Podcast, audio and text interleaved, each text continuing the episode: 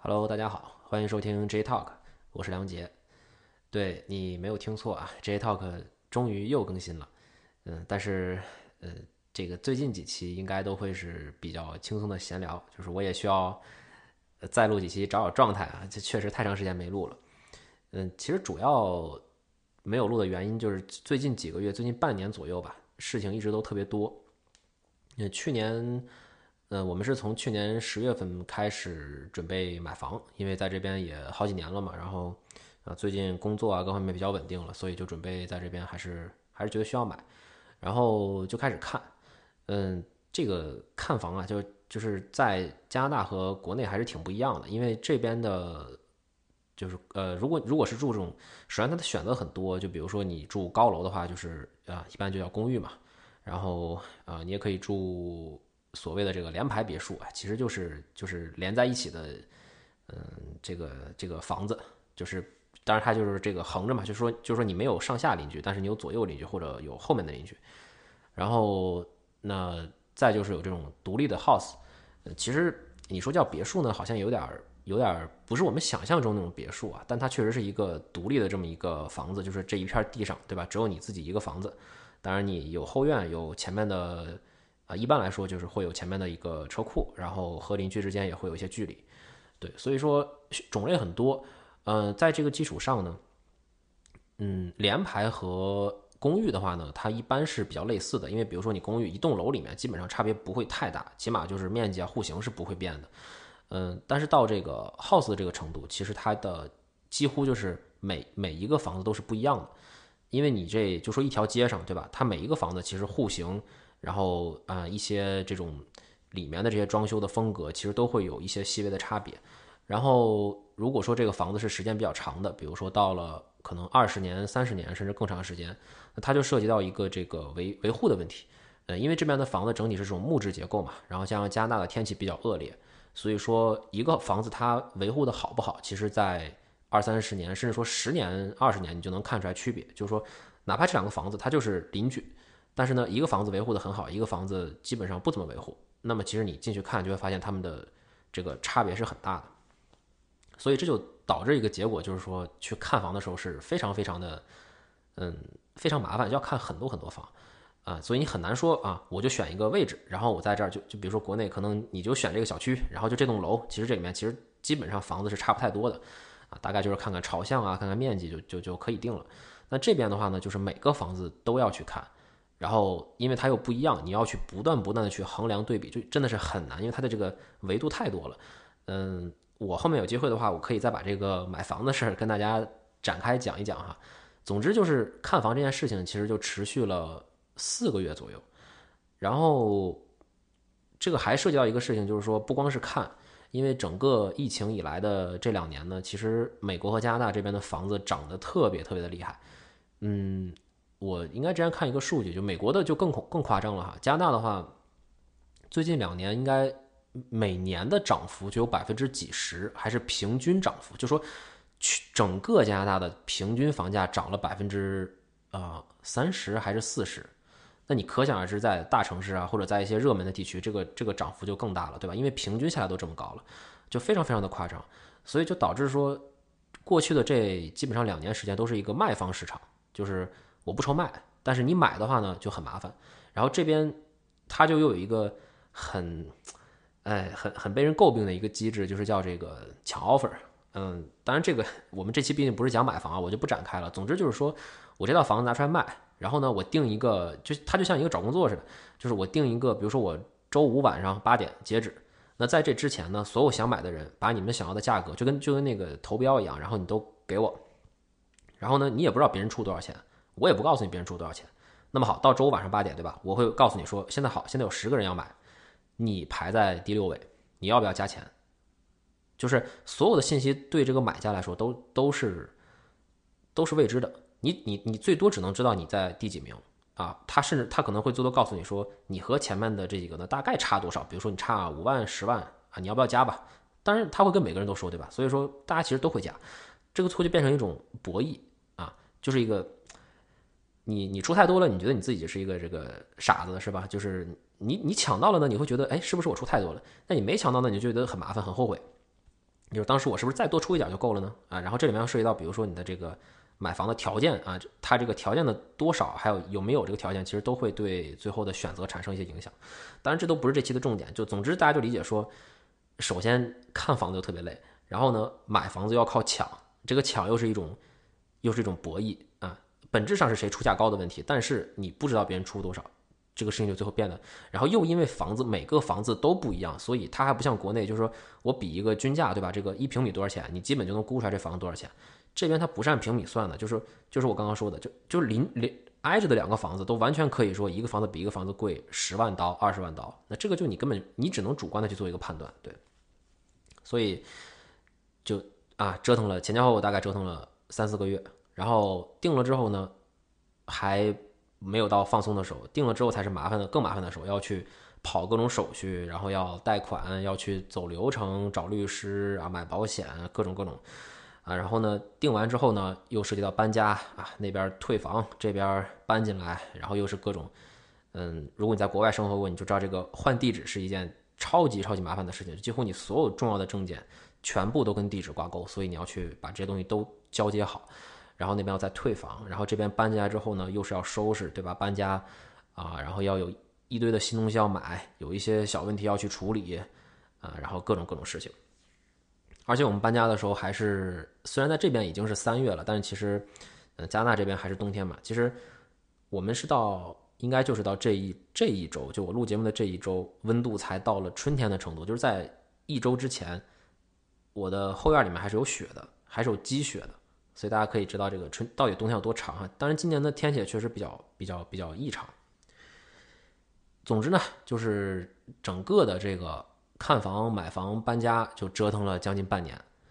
然后到四月份的时候呢，其实基本上算是告一段落了。然后但是又又又出了一个又有一个新的事情，就是我换工作了。呃，本来其实没想那么快的，但是有时候这个事情就是。一个一个赶一个事儿，你知道吧？就比如说，可能我规划的是，啊，准备准备，然后投一投，哎，结果呢，一投一个就就过了，然后那就面呗，对吧？面面面到最后就进了。结果这事儿就就是意料之外的快，然后那就要去适应新的工作，然后要去呃处理各种事情，对，所以就一直拖到现在。那为什么现在又开始录了呢？其实不是因为我现在闲了，是因为我觉得我现在吧，越来越意识到一个一个一个道理，就是说。做有些事情真的是你不能等，就我们通常会想着等到一个等到我有时间的时候，然后等到我没有我那些压力的时候，等到我很轻松的时候。但其实你会发现说你永远都等不到这个时候。所以我现在的这个做事情的一个思路就是，呃，能做就尽快做，就就把它做起来了，这个事情才会才会越来越简单嘛。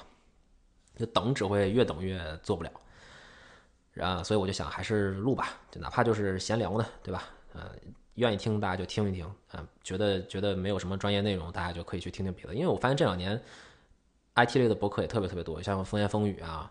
然后好像还有一个呃五花肉做的那个叫什么 Dev Dev Dev More 是吧？Dev More 什么大魔王，反正就是我我虽然没有把他每个都听了，但是我看到就大家都在做，我觉得还是挺挺不错的。嗯，然后就说回来，怎么就开始录了？其实除了时间以外啊，之前。一直阻碍我录节目的一个事情，就是这个录制的过程是比较麻烦的，啊，因为我这个麦克风嘛，就是接到电脑上，然后我录音的时候呢，就要去开软件啊，然后调这些东西啊，整个的事情。然后因为现在我只能晚上录，我又特别不想录音的时候，因为那个在卧室里嘛，就特别不想影响到我儿子睡觉，我就一直没有找到一个好的办法。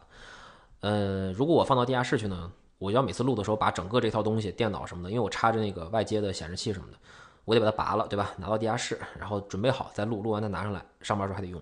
所以我就就就就很很麻烦，就不想弄。后来我就研究了一下呢，发现这个有一个方法可以解决它，就是呃，我可以把我的麦克风连到我的手机上，然后在手机上录音，呃，但是它还不能直接连，因为这个手机的这个嗯，就是 USB 转到 iPhone 的这个口啊。你如果直接转的话，它这个因为麦克风要供电，然后那个手机的那个那个电不够，所以还得用一个苹果有一个叫什么 Camera to USB Three 吧，就是总之就它其实也是一个 USB 接到手机上，但是它上面多了一个就是充电那个口，就是说，呃，所以这个这个转接头它相当于是它自己占用了 iPhone 的充电口，然后呢，它自己有一个 USB 口可以接麦克风，然后它自己还有一个充电口接 iPhone 那充电线，这样的话就用这个充电线给麦克风和手机供电，哎，这就终于能把这东西带起来了。所以有了这个之后，那我现在就终于可以。就是只拿手机和麦克风，然后我就可以找一个家里的角落就可以开始录了，这样我就不用动我电脑了，啊，然后，嗯，这个这个成本就小了很多嘛。我不知道大家能不能听到，可能背景里有一点点杂音啊，那个是我的家里的空调，嗯这个东西遍布全屋，所以我实在是没办法找到一个没有空调的地方去录，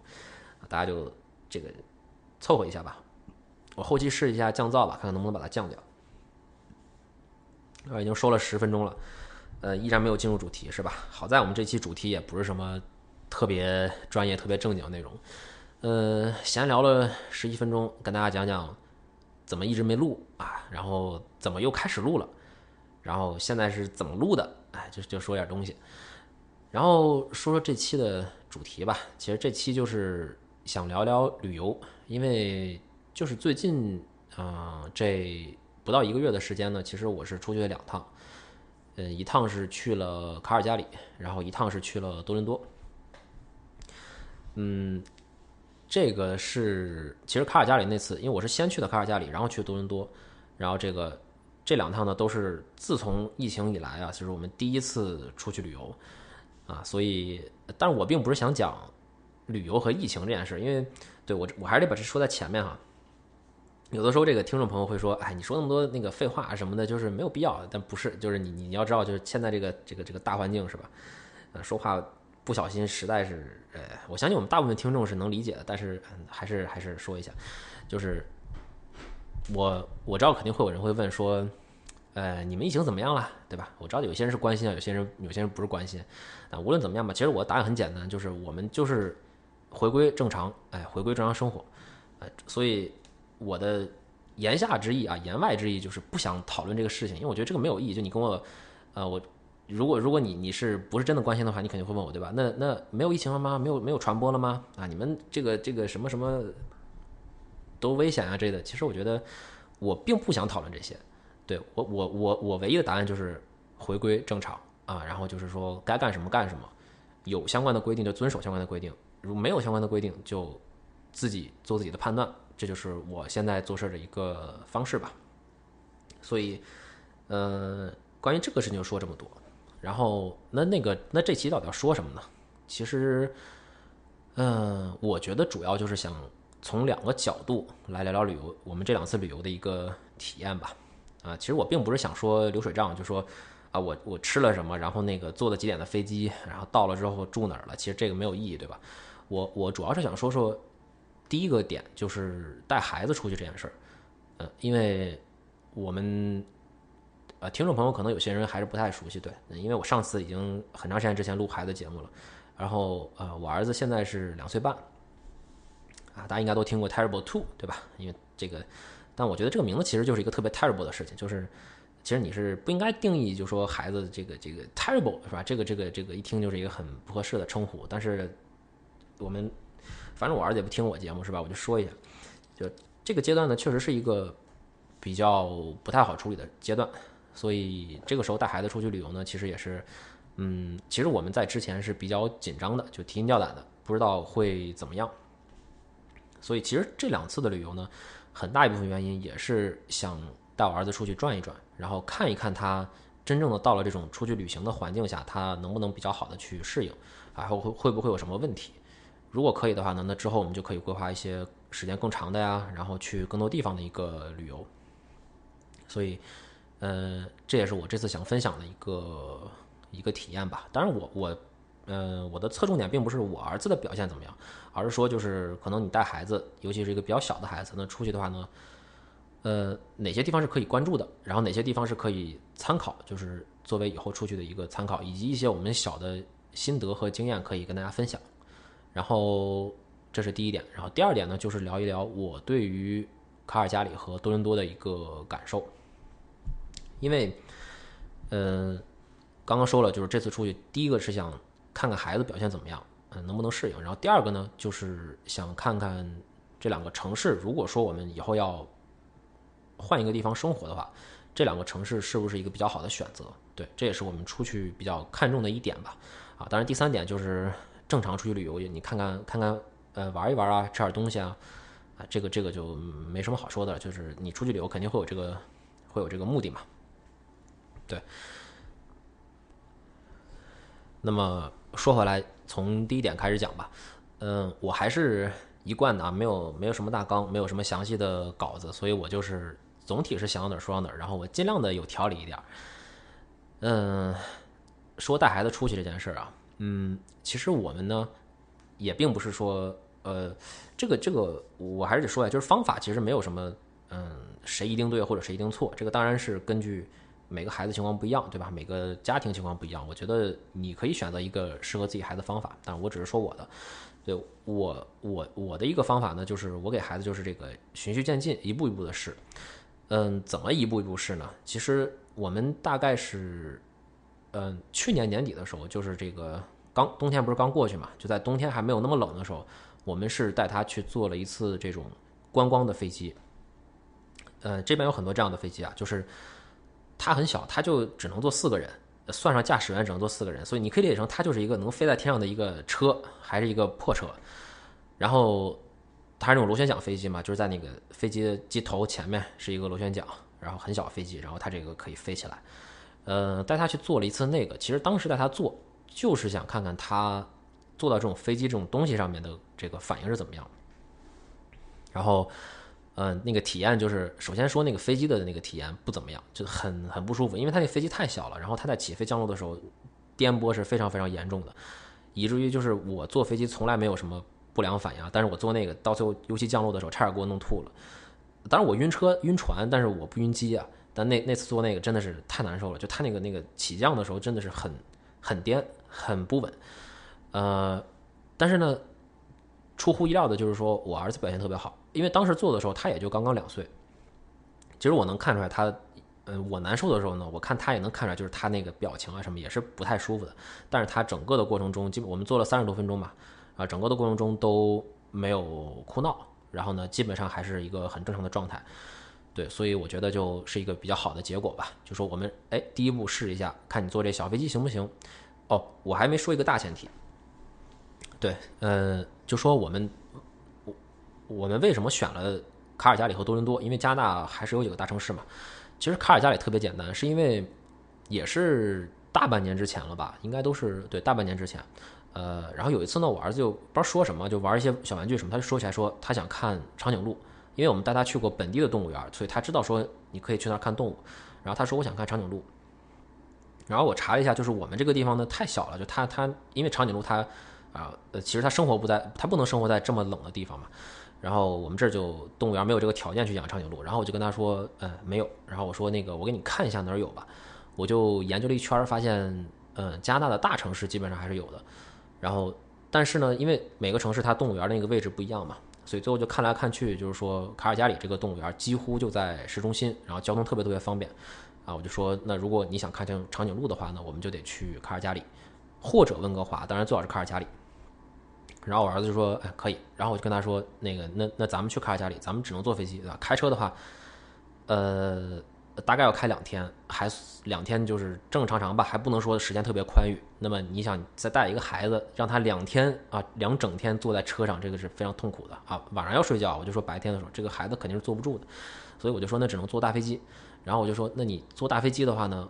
我有点担心，就是说你没有坐过，万一上去了，你这个两个半小时，对吧？你在飞机上一直闹，就是我也受不了，别人也受不了，你也受不了。我说那个，咱先坐一次小的，就是看看你能不能行。你要能行，我们就坐大飞机。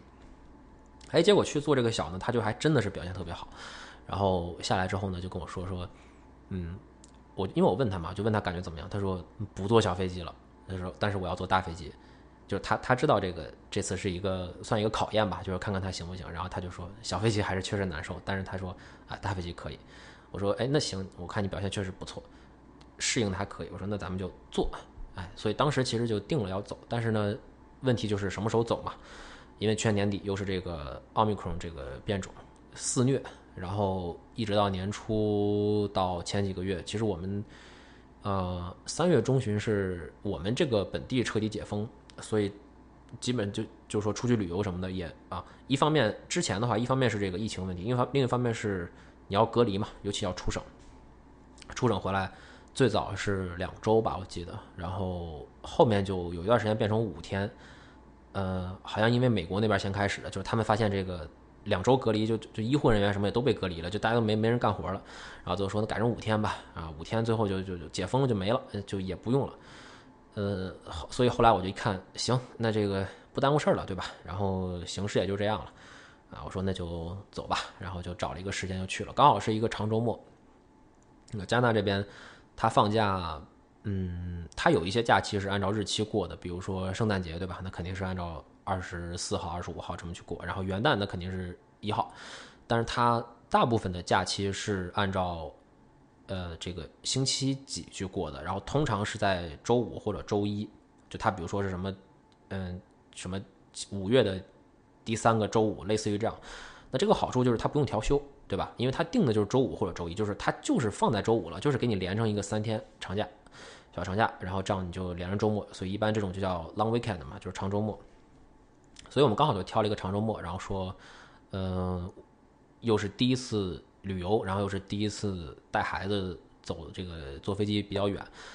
所以我们当时就想着这个还是别走太别走太长时间，你这样的话你万一有问题，我还可以随时回来嘛，就整个过程比较短。然后我们当时去卡尔加里就是定了，其实我们就说第一天出发的时候已经中午了，然后到了之后。在那儿待一晚上，然后第二天玩一整天，然后第三天下午就回来。所以其实你你算的话，就是，呃，整个在那边的时间也就两整天。那去掉一些这种去机场，然后从机场出来的时间，其实就是大概就一天多啊。所以总体来说一个非常短的旅行。刚刚因为我刚刚我也说了嘛，主要的目的，第一看看孩子能不能行，然后第二考察一下这个城市，第三就是带他看长颈鹿，这是我们。说白了，我们去卡尔加里就是带他去看长颈鹿的，啊，顺便呢就是吃点东西啊，什么看一些地标性的建筑，基本是这样。然后多伦多呢，这个事儿就是另外一个原因了。就多伦多，我们是我们从卡尔加里，因为是一个长周末嘛，然后周一回来之后，呃，实际上是不到两周的时间，就是过了一周半，我们就又去多伦多了。然后，但是这个是因为另外一个原因，是因为，嗯。刚好那个，因为我前面说了换了工作嘛，然后这工作公司它是在多伦多的，嗯，然后正好多伦多这边他们是那周是公司的周年庆，然后我就说，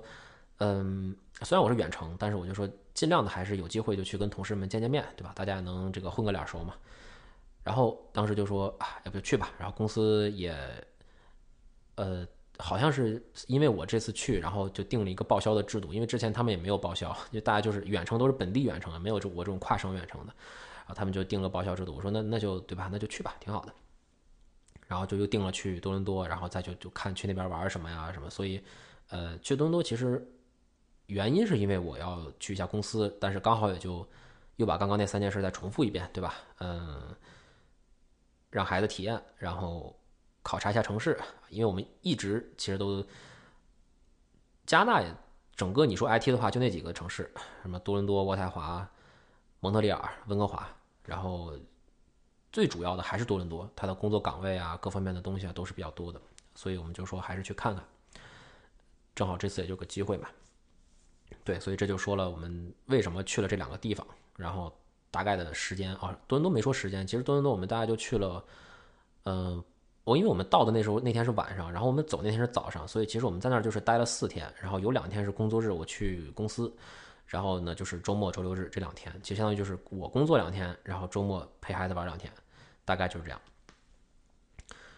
然后这算是把这两个行程的一些基本信息交代完毕了，呃，接着就终于能进入主题了哈，终于能进入我想说的，一个是带孩子，一个是考察城市，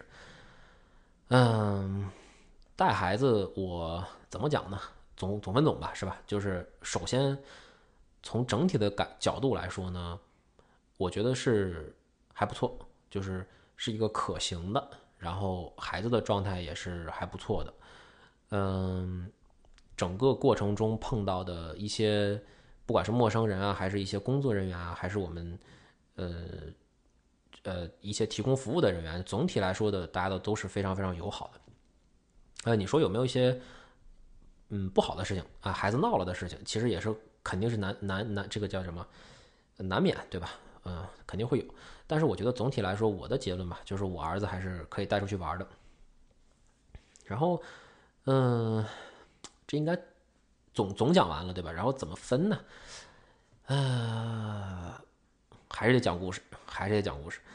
嗯，就说这坐飞机吧。其实我们呢，其实对于带他出去啊，我们主要担心的几点，最主要的就是坐飞机，因为坐飞机这个事情，它是一个一旦出问题你就没得选，就它不像你说我坐车，对吧？我坐火车什么，我可能我开一半你闹了什么不愿意了，我大不了我就下车回家，咱们都总能解决这个事儿。但是飞机你下不了，对吧？就是你只要飞起来了，它就得飞到那个地方。啊，那这个过程中就一旦控制不住，这个事情就变得非常非常麻烦。然后，嗯，再一点就是因为飞机它其实大家都知道，这个起飞降落的时候，你的这个耳朵啊会不太舒服嘛。然后包括一些，嗯，因为它起飞包括降落的那个，呃，这物理知识也不行了，就那叫什么？就反正起飞时候是推力吧，然后降落的时候是什么拉力？就是那个那个还是力度还是很大的，因为你想它要把这个。飞机整个的从从从地上拽起来，对吧？那个那个那个发动机需要非常非常强的力量，所以我就有点担心它能不能适应这个过程。因为，嗯，每个孩子不一样，对吧？就是我儿子是那种，他一个特点就，当然我今天不是讲他，就是，但是我就得提一下，他一个特点就是说，嗯，他对一个事情，他他记性特别特别好，所以他一个事情如果让他有了不好的一个印象，或者说他心里已经有了结论，说这事儿他不接受。那么他就是很很不很不愿意去接受，比如说，好，你看我过去我就得起飞降落一次，我回来的时候还得起飞降落一次。那么如果过去的时候起飞，哎，他的结论就是他他不舒服，他很不舒服，他就说我不想坐飞机了，我很难受。好，那么回来的时候再想让他坐就非常非常困难，就他不是那种玩两天忘了，或者说我什么给你吃点东西糊弄糊弄你忘了，就他不会，他会非常非常清楚记，他会说我坐飞机不舒服了。啊，我不坐了。就是他，他，他就以我对他从出生到现在的了解来说，他他是非常非常大概率会出现这种事情。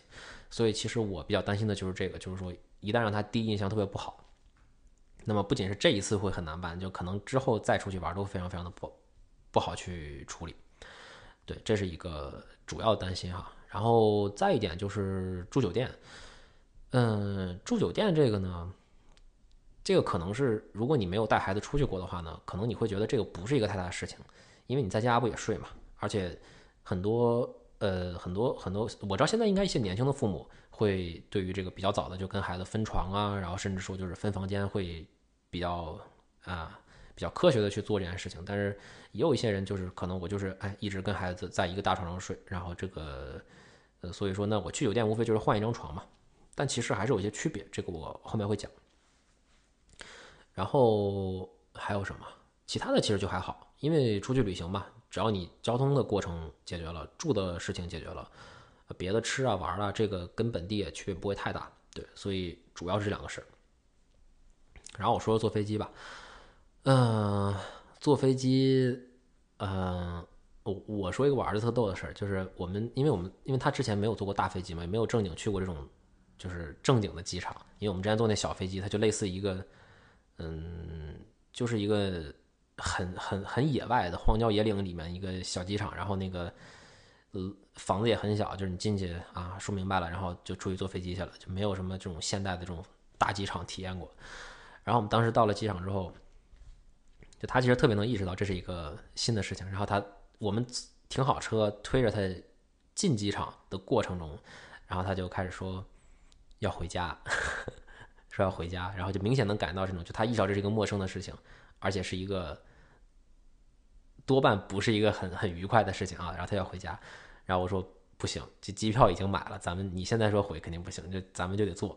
对，然后进去之后，整因为他没有经历过这个过程，整个的这个呃 check in 的过程，然后安检的过程，然后一直到进去，就他就就一直是处在一个很很就是面对陌生环境的一个状态，然后。我儿子就这样说，他就会说没事儿，他特别逗，呃，他就说没事儿，没事儿。他其实他他他其他其实在表达一个愿望，就是他希望这个是没事儿。他在跟我们不断确认说这是没事儿的，对吧？就是他们现在看我们的证件，然后要给我们拿登机牌，这是没事儿，对吧？安检的时候，咱把衣服什么箱子都放到上面，这是没事儿的。就就他会把这个简化都简化成一个一个词儿，就是没事儿，然后他就不断不断的重复这一个词儿，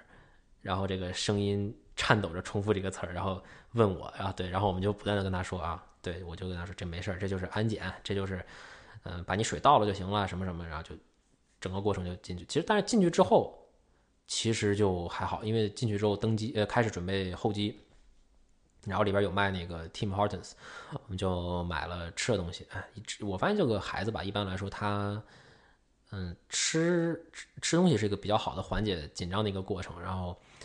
吃完，哎，就好多了，因为也进去一会儿了嘛，就熟悉了。然后一直到后面上飞机，反而呢是上了飞机之后，我之前担心的这个起飞、降落和飞的过程。他都表现得非常非常好，就，嗯，让我意想不到的好，就是对他来说，好像这个起飞降落，包括耳朵的那个不舒服，就是好像没有一样。我自己，因为我都能感觉到我耳朵堵了，然后我要去咽口水啊什么，我就看他，然后就就没事没事人没事人一样，然后呃，起飞特别特别特别特别大的这个推力，哎，在那儿反正坐着，因为因为他已经两岁以上了，就他有他有自己的座位嘛，然后自己系自己安全带。然后飞起来，呃，还没有爬升到那个能平着飞的阶段，就是还有点那个倾斜角度，还在往上走。然后他就开始已经非常活跃的，啊，开始玩各种东西，开始研究这个前面的那个小说板，然后开始让我给他讲那个安全须知，然后就就问各种事情，就是他已经对对这个飞机这个事本对飞机本身，他真的是没有一点点这个害怕的过程，他反而就整个流程过程中，他可能因为这个第一次经历，他就不太确定。对，然后包一直到降落就很好，所以嗯，包括从卡尔加里回来，然后去多伦多回来，整个的坐飞机的过程中，其实嗯，我儿子表现就一直非常非常好，就没有任何一个闹的事情，就他就是正常的在那儿，然后玩，然后说话，然后人家给那个小零食就吃，啊，人家给饮料啊，嗯，就要个饮料在那喝，然后但是就不睡觉，哎，睡觉这个事也是一个比较头疼的事，这个我一会儿再讲。然后我看看时间啊，哦，已经三十二分钟了。我想想啊，哎，这期嗯，可能分两段吧，因为挺长时间没录了，我就又怕这种录录一个小时，然后觉得不行，这这就白说了。嗯，我看说到什么时候停一下比较合适呢？咱先说吧，就说这个坐，首先就坐飞机这个事儿呢，就出乎意料的顺利，除了过程中有点不熟练。然后讲个有意思的事儿，就是我们。安检的时候，因为整个在在在这边的生活中啊，就是你你如果你带着孩子出去，其实一般来说，大家对你都是非常非常啊友善的。然后当他们觉得你需要帮助的时候，他们都会非常主动的提供帮助。我这这个是因为就岔开了嘛，就是我可以讲讲几个，就比如说呃我们去安检，然后大家都知道这个上飞机你带液体的话不能超过一百毫升，对吧？当时那个，因为我我儿子那个水杯里面有水嘛，然后我们到安检的时候，其实当时想着就是把水倒了，然后就给忘了。安检时候呢，那个工作人员就说：“哎，说你这有水啊。”然后我一看说：“哦，我说那个对，我他就因为他会他会先跟你确认，他说你这个是不是 formula，就是呃 formula 就是配方奶嘛，嗯，或者说母乳什么的，就是他因为如果你是这些的话呢，婴儿他们会允许你带，要不然你上去没得喝，对吧？你不能说我孩子不能带这个上飞机饿了怎么办？”嗯，然后我说也不是，我说我这就是水，就是你要不行我就把它倒了就行，我无所谓的。然后因为进去可以接嘛，那那工作人员一开始那个第一个工作人员他就说说哦那你就倒了吧，哎我就准备去倒，其实无所谓。然后但是呢后面有个工作人员他看到我们在这说这个，他马上过来他就问说，因为他可能类似于一个就是那种啊稍微级别高一点的工作人员，他就说他说他就问了一下这情况，我说我就这水我把它倒了就行了。然后他就说说说没事没事你拿进去吧，你那孩子喝你拿进去吧。结果就。那瓶水就过了安检了，当然他当然他没有检测，他们也并不是说就你直接揣兜里过去，还是检了。然后检过去以后呢，就结果就带了一瓶水，然后过了安检，就觉得这个事儿一个特别，就其实我还真真的是不需要，我也不是客气，但是但是就他就哎让过了。然后，呃，这是一个小事儿然后其他的呢，就是嗯上飞机的时候优先嘛，这个应该基本上各个应该各个国家都有这个政策，就是首先登机的是。花了钱最多的什么头等舱之类的，然后再往就是这个带孩子的就放到第二批了。优先级就是只要过了第一个优先级，第二个优先级就是带孩子的，以及一些其他的一些，嗯，比如说残疾人啊什么的，就你可以优先登机。然后这个也是很方便的，因为你上飞机，嗯，你要排队的话，孩子会比较烦躁嘛。然后包括人多的时候，你上学校一直等啊，拿行李什么不方便。所以我们这两次就是都是登机都是很早，然后上去之后就空空荡荡的，你就放心的去收拾一些东西啊，然后弄孩子。然后再一个就是孩子可以带很多行李，嗯，你像我们做的都已经是可以说是廉价航空了嘛，然后但是他还是可以，就是说。孩子自己可以带一个推车，对吧？呃，太大了就可以去托运啊，不太大的话可以上机的时候在登机口让他们放到下面，然后这样你下机的时候他会还给你放到登机口，然后还可以带安全座椅。就如果你用过的话，你会知道这个安全座椅是一个巨大巨是很很重的一个东西，它它比那个婴儿车还还费劲，但是你可以带。然后呃，好像好像安全座椅是这样，它好像是说推车、安全座椅和。Playpen 就 Playpen 类似于一个婴儿的小床吧，折叠床。就这个你可以三选二，我印象中应该是。呃，然后最后你上机的时候，孩子还可以额外带一个尿布袋儿，就是这个这个袋子就就是理论上你可以弄很大啊，然后嗯就就像一个背一个包一样，里面放尿布啊，放这些就孩子用品都可以。所以就说他们其实都给你考虑的比较周到了，就你孩子出行嘛，肯定是需要这些东西的。然后。嗯，虽然它会有一些规定，但是我觉得他们在实际执行中呢，通常对小孩都是比较放松的。就是比如说我刚刚说三选二，其实我猜啊，就你真带三个到那登机口，他也会让你拿啊，就是这样。就是嗯，虽然他说三选二，然后包括尿布袋什么，就是你他说放尿布嘛，那你里面放点什么孩子的嗯一些别的用品，他们也。也也一般来说，就他不会真的去给你拆开看的，他知道你那个是孩子用品，他不会去真的去看的。对，但安检要过啊，就只是说没那么严，就是所以这就带孩子一些好处吧。嗯，还有一个什么，我刚想说哦，还有一个很有意思的事情，就是我发现在这边，因为我在国内没有，我那时候没有孩子嘛，所以我没有这个经验，我不知道。但在这边，你带孩子登机，他不要孩子的身份证件，就任何都不要，就他会看大人的，然后。去 check in 办登机牌，看完大人的好，这个三个人的登机牌都给你。然后上飞机的时候呢，在大人出示证件，就是整个坐飞机的过程中，小孩是不需要出示任何证件。我们当然我们带了证件啊，但是他什么都没有看过。嗯，这四趟航班都是这样。对，所以我觉得这是不是一个漏洞啊？就是如果我带一个别人家孩子呢，然后他其实也根本就没有核对任何信息，我也不知道他们，可能他们觉得这个孩子只要。老老实实跟着你就，肯定是你你你你你跟他这个关系是可以带着他的，是吧？啊，我不我不这个我不太确定他们是基于什么原则，但是总之就是不查。可我估计这孩子如果特别闹或者或者特别哭的厉害，可能那个工作人员会警惕啊，这是不是你儿子？你拿个证件出来。对，但是就是正常就没有。然后呃呃，说回来这个非常非常友善啊，然后只是说登机嘛，然后在飞机上，然后整个的玩的过程其实。嗯，工工作人员就特别特别特别特别多小例子。我就我就说这个事儿，我可能说两个小时。我我就随便举几个，比如说我们去去那个 Tim Horton 吃饭，不不是每一个哈，但是会有一些。然后那个工作人员看到你是一个嗯两岁多，你就叫 baby 嘛，可能也不算 baby，toddler 吧。就是你看到一个小孩子，然后他他就嗯给了我们几个那个那个那个小就是 Tim Bees，那应该叫什么？就反正是一个小圆球，就类似一种一口一个那种那种小零食。然后他就拿三个给孩子。就是就是意思就是我免费给你的，当然当然这个这个其实咱也不是说买不起买得起的，你就是这个一个一个态度吧。然后，呃，其他时候出去玩也是。然后那天我们我们走最有意思，我们在在那个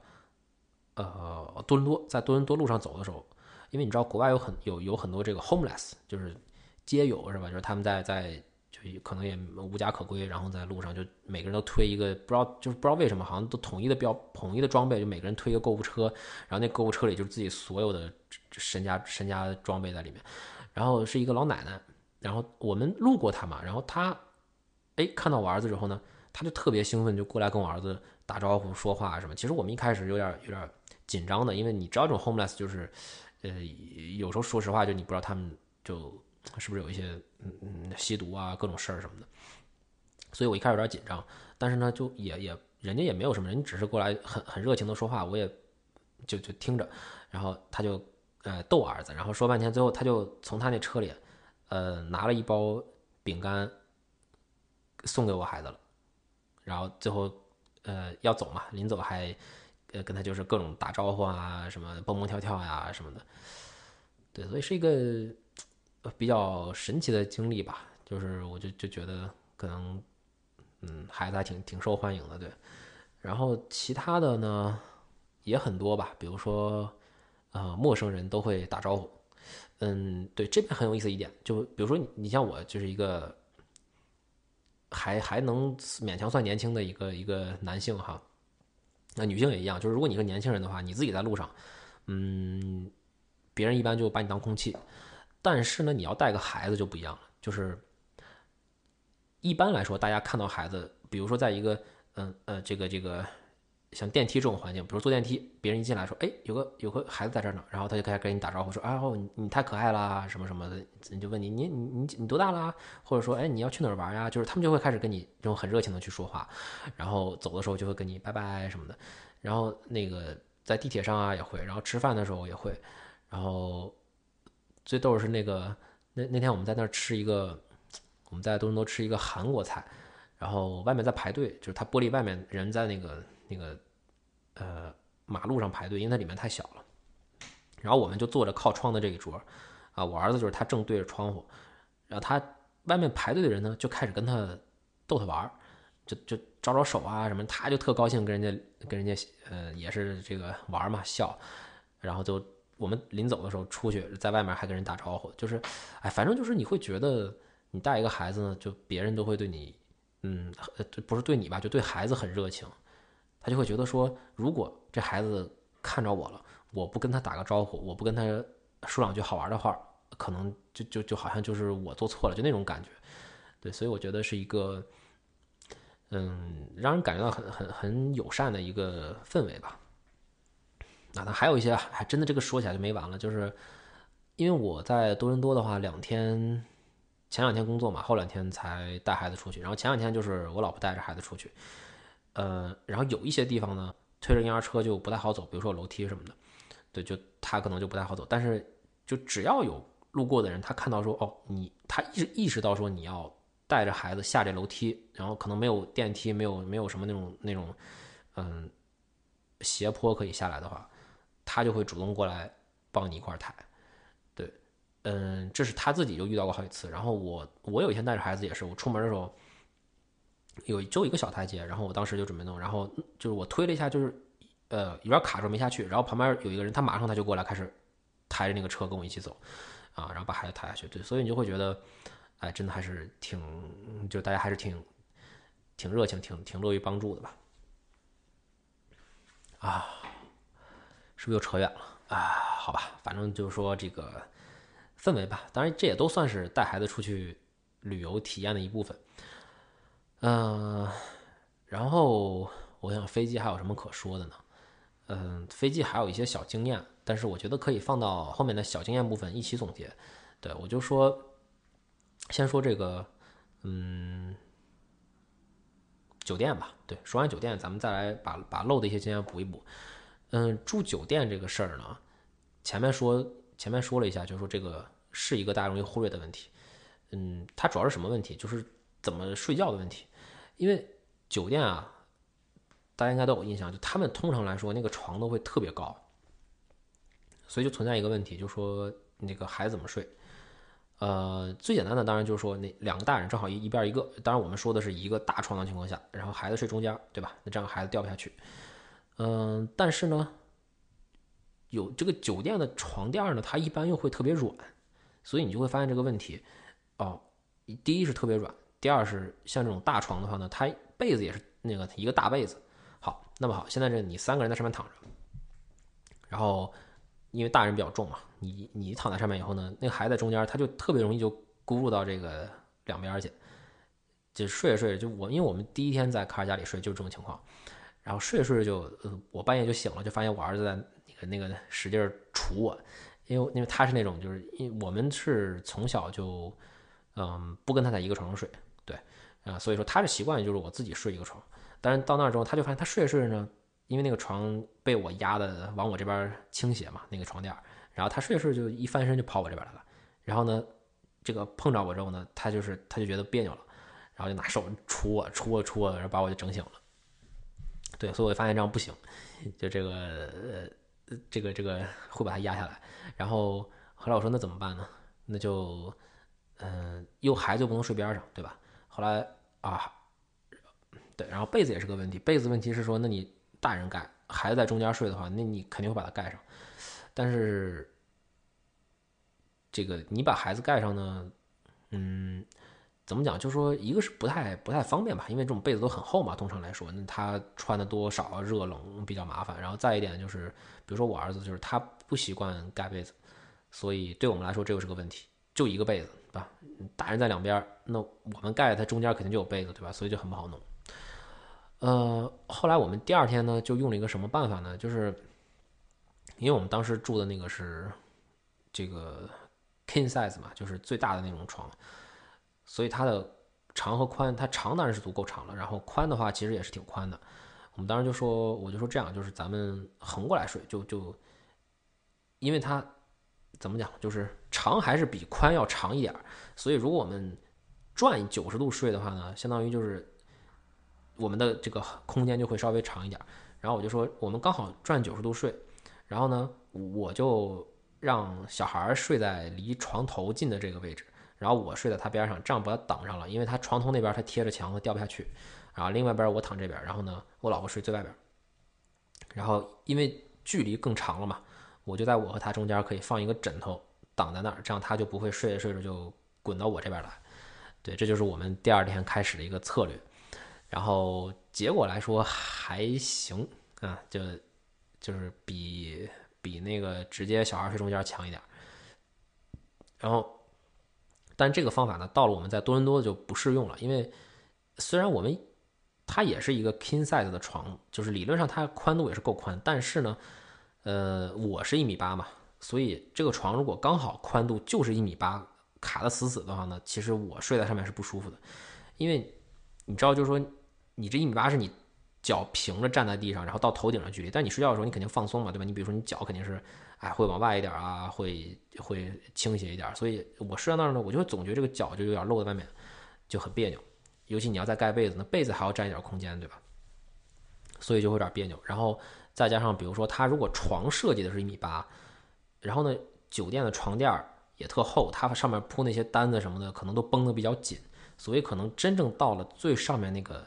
床面的面积呢，它就没有一米八了，就会往里走一点，它是一个弧度的，所以。到了第二个多伦多那个酒店的时候呢，就这么睡就有点难受了，呃，主要是我难受啊。不过好在他们那个酒店，嗯，刚好房间里面有一个小沙发，它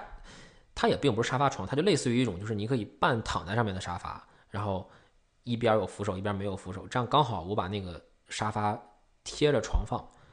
它就形成了一个小的这么一个长条形的。空间，然后刚好因为它扶手挡了两面，然后另外一面贴着床，哎，这样的三面都挡上，小孩掉不下去。然后我就跟我儿子说，就是就让他睡他这个小床，然后哎，这样我们在大床上就睡得开了。这就是，嗯，就是刚好有这么沙发嘛，没有的话就比较麻烦了。然后这是我们这两次碰到的问题和我们解决的方法。但是，嗯，这个如果有经验的朋友的话，你肯定会知道，就是有一些酒店他们会可以给你加床，对吧？但是我们这次遇到的问题是什么呢？首先，它加床也分，比如说你是一个婴儿，它可能有那种婴儿的那种，嗯，类似于婴儿摇篮的东西。但那个东西我儿子睡不了，就他太小了，然后呢，他可能也太浅，所以他睡在里面，他就会有这种翻出来的风险。就比如说他站起来了，可能就会掉出来。然后这所以说小床不行，大床的话呢，有的房间还加不了。就我们其实。第二个房间的时候，我我当时选这个房子的时候，我是有我是，呃，选了要加一个床，因为我知道这个两个人这个大床可能睡不下，所以我当时就选的是加一个床。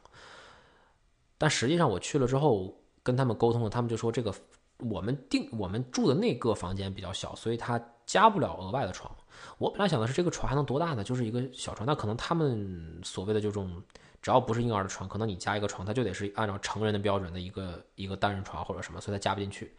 呃，然后然后就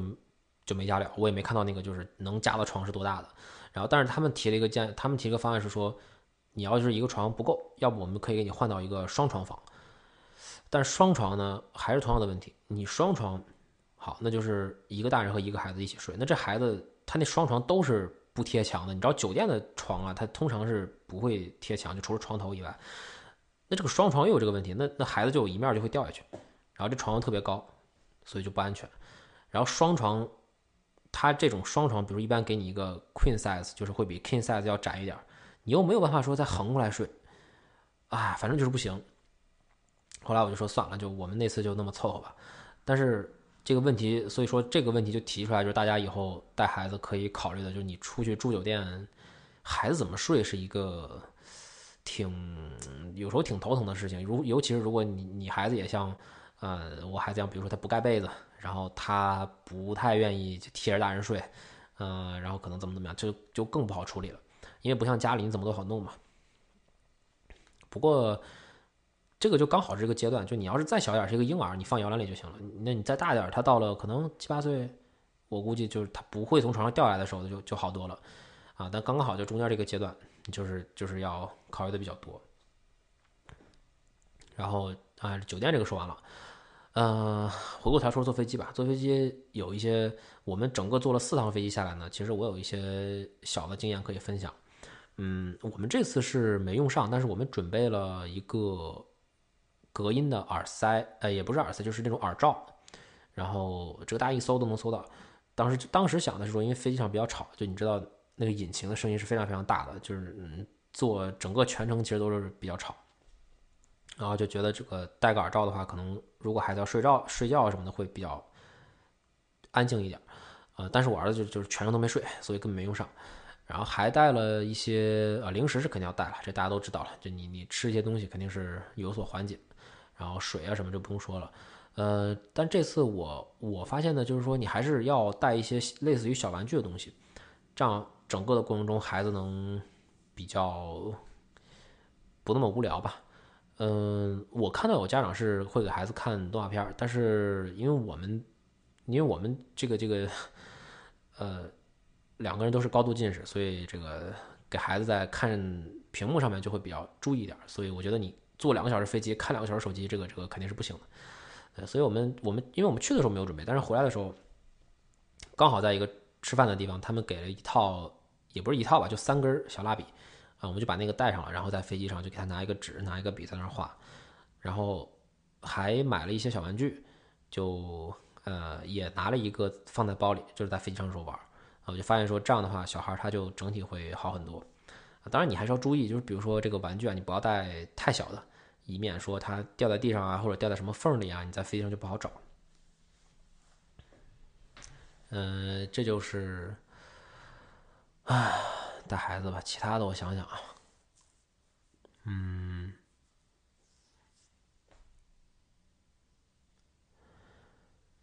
整体还可以吧。其实我也就说这么几件事儿，是吧？一个酒店，一个坐飞机，但因为我也就干了这几件事儿。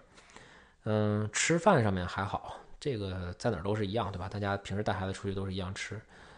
其他的，你要再说再说经验，就是多带点儿。湿巾啊，什么这种方便擦的东西，然后换洗衣服要多带点儿，因为你要考虑到小孩儿他不像大人，他比如说中间我出去玩的时候，可能他一天就一套衣服不一定够换，比如说他玩沙子了或者玩水了，可能这衣服就不行了，或者说吃饭弄脏了，这些都是要考虑的。然后呃，其他的东西，嗯，其实还好。对我觉得更多的就是在。我我我说这个酒店和飞机这两个事儿算是比较通用的吧，就是说，如果你没有带孩子出去过的话，你可能要重点的去想一下，因为你还是要模拟这个过程，就是你你就想一遍，脑子里想一遍，你带着孩带着孩带着孩子整个的从你出了家门，然后到你到了目的地宾馆，整个的过程中会有多少流程，然后孩子能不能接受得了，然后哪些地方可能会出问题，对，就是多想一想，其实也没有那么麻烦，但是就是做好准备嘛，对吧？然后更多的就是每个孩子情况不一样，他能接受的事情、不能接受的事情都不一样，这个大家就自己去判断吧。嗯，我这次还有一个小问题，就是因为这边有时差的问题，就我们去卡尔加里的话是一个小时的时差，然后去多伦多也是一个小时，但它就往前往后不一样，两个方向，所以在买机票的时候就得注意一下。嗯，因为我们飞行的时间还好，基本都是两个小时左右，两个小时到两个半小时。但是呢，因为有时差的问题，就你就会，比如说孩子晚上啊，这个几点睡觉？比如说一般八点九点睡觉，那你飞机就不能买太晚，对吧？因为你要考虑，你到了之后，你还要从机场去酒店，你还要办入住，然后你进了酒店还要收拾东西，对吧？洗漱可能就没有那么多时间，然后你还不能买太早，孩子你你早晨起来。起不了那么早，对吧？然后你去酒店，呃，不是起起来之后去机场，又有流程的事儿。因为现在还是要提前，一般要提前两个半小时到三个小时嘛。所以就是这个，你你你把这个时这些东西往你一放呢，你就发现说，你你比较好的机票的时间啊，飞机的时间其实是没那么多的。然后你再把那些很贵的那些机票都去掉，就不太好找。对，所以我们这两次整体还好。就就就像我刚刚说的，我们去卡尔加里是，呃，下午出发，然后到了之后呢，是那边的刚好是大概晚饭的时间，这样我们到酒店吃个饭，其实刚刚好。然后回来的时候呢，是也是下午出发，然后到我们这边也是晚饭时间，就这个我觉得是最理想的。呃，多伦多那个呢就不太一样，因为有一些别的原因吧，就一些上班啊、时间不好协调的事情。我们去多伦多的时候，其实是到了已经比较晚，然后又因为多伦多差一个小时嘛，就是比如说我们这儿八点，其实多伦多已经九点了，所以过去的时候呢，这个时间一下就多了很多，然后包括到酒店赶快睡觉就有点晚，呃，回来的时候呢又有点早，因为我们那天是从十点的飞机，然后你要考虑我要提前两个半小时啊到机场办手续，然后多伦多的那个机场又比较远，啊，所以就。那天早上其实就起得比较早，然后就能你能明显感觉到啊，这个你你你那个你就是我出去玩，其实最最最重要的事情就是一定要睡好。你无论如何都要保证睡觉这件事儿，因为你一旦睡不好，你就会状态很差，然后情绪不好，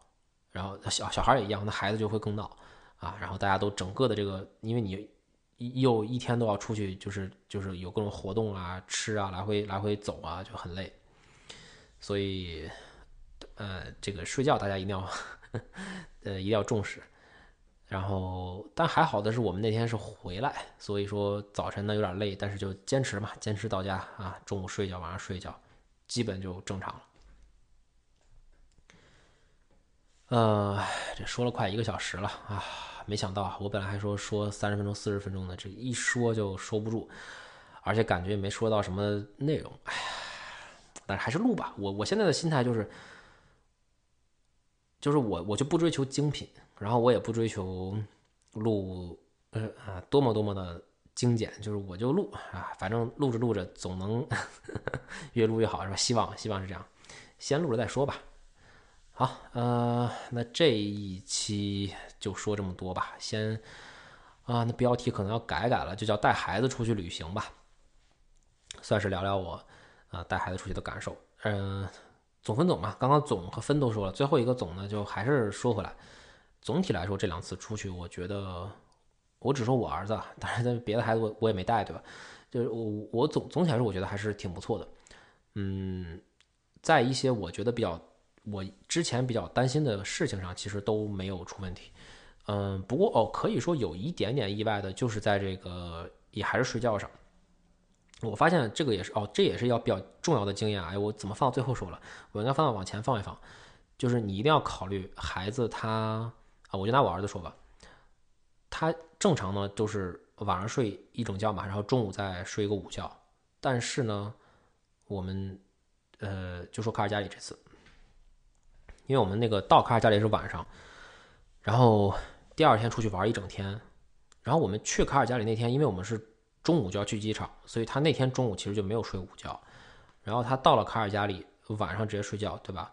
第二天呢，去动物园，然后玩的太兴奋了。其实你能看得出来，他到中午啊，就是过了午饭以后呢，能感觉出来已经比较困了，但他还是不睡觉。就是我试了很多办法，因为我们当时在动物园，我试了很多办法，他就是不睡。所以我实在没办法，就说那就那就继续玩吧。然后就那个午觉就相当于就是前一天就没睡午觉，晚上又是在一个新的酒店睡，其实睡得也没那么好，然后第二天中午又没睡午觉，一直到第二天下午，我觉得实在不行了，然后我们大概三点多四点就回酒店让他睡了一觉，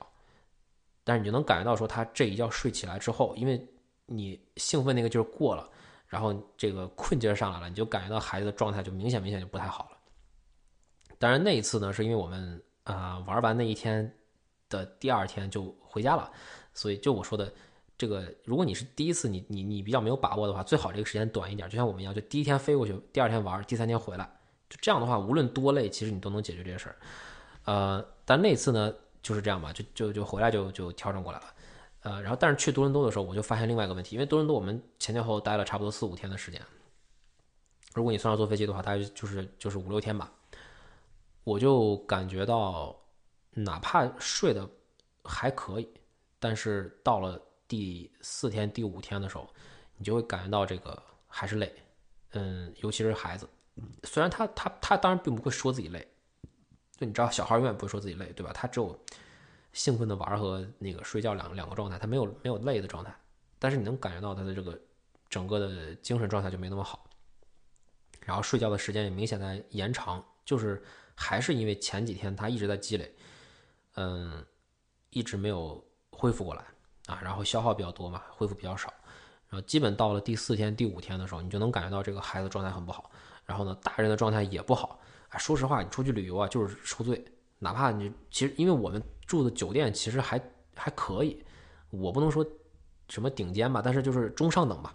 因为你带孩子嘛，肯定就不可能说住一些特别便宜的。但是哪怕是这样，其实我们到第四天、第五天，就大人孩子都比较疲惫了。所以我现在其实，呃，卡尔加里那一次呢，我的经验就是孩子很可能兴奋的睡不着觉，所以你要做好这个心理心理准备，然后你要看就实在不行的时候，还是得让他睡啊。这个要不然他一定会太累的。然后多伦多这次我的经验就是说，如果你时间比较长了以后，你要你要意识到说，大人孩子到后面几天的状态一定一定会下降。嗯，所以其实我现在有点犹豫的是，呃，还要不要去做比较长的旅行？因为我后面可能再过两个月，我我我两三月吧，就如果有机会的话，我是想有大概一周左右的时间出去玩。但是这次多伦多的经验就让我觉得说有可能会有点担心，嗯，如果我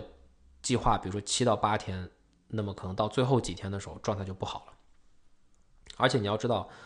我们首先我们因为带着孩子，所以说我们考虑都是比较比较比较轻松的过程，呃，轻松的这些项目。然后我们住的地方也都是同一个地方，就不是说今天换明天换这么这么去折腾。然后我们也没有。没有什么太多的活动，所以整体来说都已经是很轻松的了，但是依然状态不太好。嗯，哎，所以我在想，下次如果到一周甚至更长时间的话，行不行？嗯，但是有的时候没办法，有的时候可能你只有试了才知道，对吧？有的时候可能就是试一下就发现也没有想那么那么那么差。啊，或者说那个时候又长大了一点，所以他可能这个各方面的适应能力又增强了，哎，这都是有可能。就孩子永远在变化，你只能说，呃，尽量的去准备，尽量的去考虑好，然后多去尝试吧，就是只能是这样。好，啊，我觉得整个过程中，我认为比较重要的事情就说完了，就是针对带孩子出去旅行这件事情。嗯，其他的就还好，嗯，可能也是因为就是总体来说，我儿子是一个，呃，事儿比较少的孩子，就就是他他不是那种，比如说，因为我知道，比如说一般的孩子嘛，可能这个肠胃不太好啊，然后容易过敏呀，或者容易什么什么皮肤不太好，就我我儿子其实整体来说他的。身体是不错的，所以我就不太担心说带他出去吃东西啊，或者说冷了热啦，或者说就是吹吹风啊，这些其实都无所谓的，因为他平时都是这样。嗯，那如果针对这个身体比较相对比较就是没有那么那么那么强的孩子，可能你就要考虑了，就因为我知道有些是这样，比如说他可能吃的不对了，他就会不舒服，对吧？他可能会拉肚子，他可能会就起疹子，那那这种的话，那出去旅游可能你就要嗯更加的小心吧，或者说。更多的去尝试吧，就是就像就像我们坐飞机那样，就是你先是短期的啊，然后是是一些嗯一部分是新的，一部分是他熟悉的或者怎么样，就慢慢去尝试吧。所以总体来说，我儿子在这方面倒还好，就是他身体的适应能力是可以的，他主要就是他的呃思想上，他主观上能不能接受这些事情，这个是我之前比较担心的。但这次下来呢，嗯，还挺好的，我觉得远超我的。我的这个预期，然后我们也更有信心，就带他多出去吧，觉得还是一个好事儿。